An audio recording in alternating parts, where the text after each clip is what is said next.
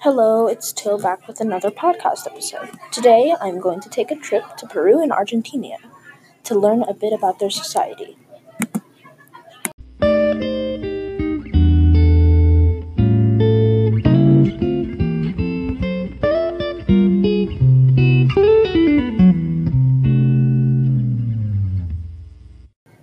Let's start with Peru. Peru has a very interesting climate and elevation. The climate on the coast of Peru is arid and semi arid, with high temperatures and very little rainfall. Towards the Andes, they have rainy summers and dry winters. Peru is known for its interesting climates. The elevation is about 8,000 feet above sea level. It is a very high elevation, so it is harder to plant crops unless you terrace the ground.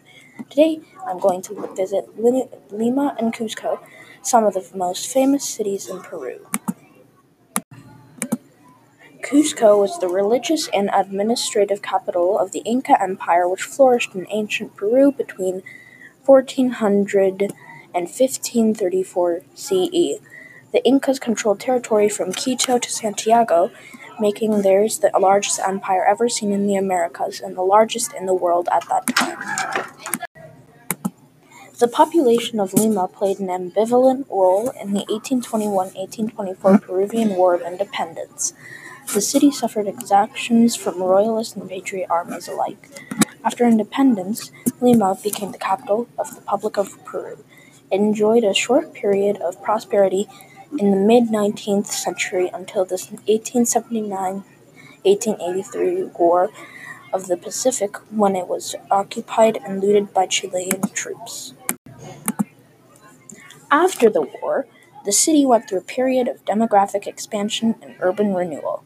Population growth accelerated in the 1940s, spurred by immigration from the Andean regions of Peru.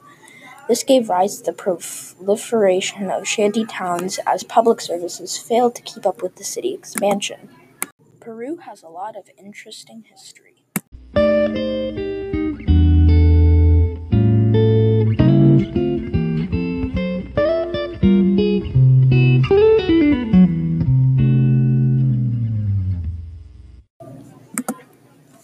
Peru's political history has been punctuated by numerous military coups and changes of constitution. The 1993 Peruvian constitution, which has since been amended several times, decrees a government headed by a president who is popularly elected to a five year term and serves as chief of state and head of government. The president can be re-elected, but is prohibited from serving consecutive terms. The president appoints and presides over the Council of Ministers and is assisted by the president of the Council of Ministers. The government of Peru is very fascinating.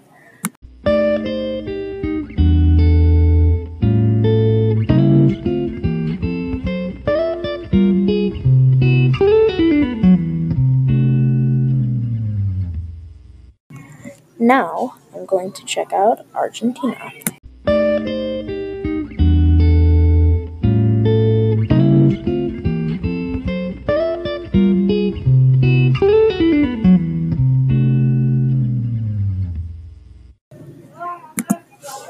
In Argentina, the climate is cold in winter and warm in summer. The elevation is 22,831 feet above sea level.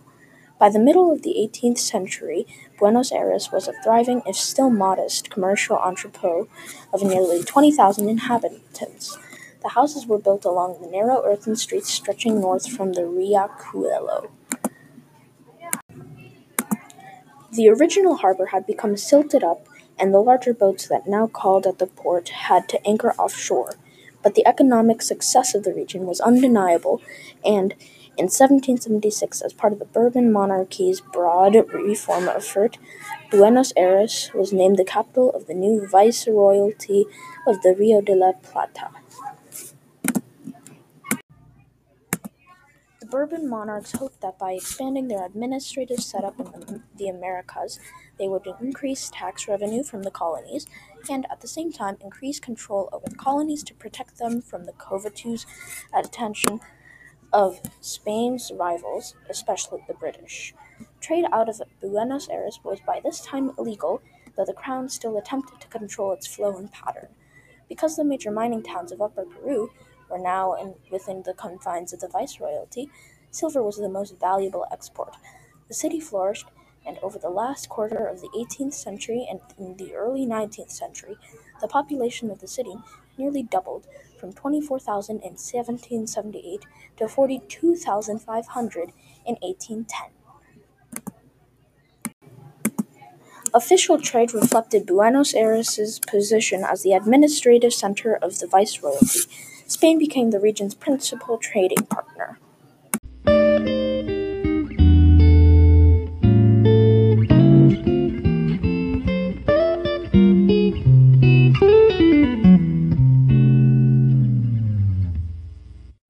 Let's start talking a bit about Mendoza.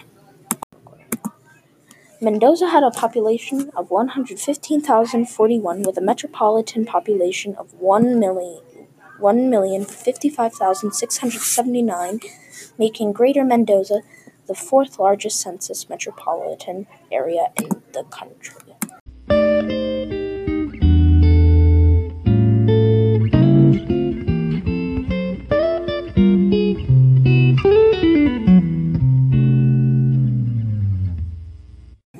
Argentina has a very interesting history.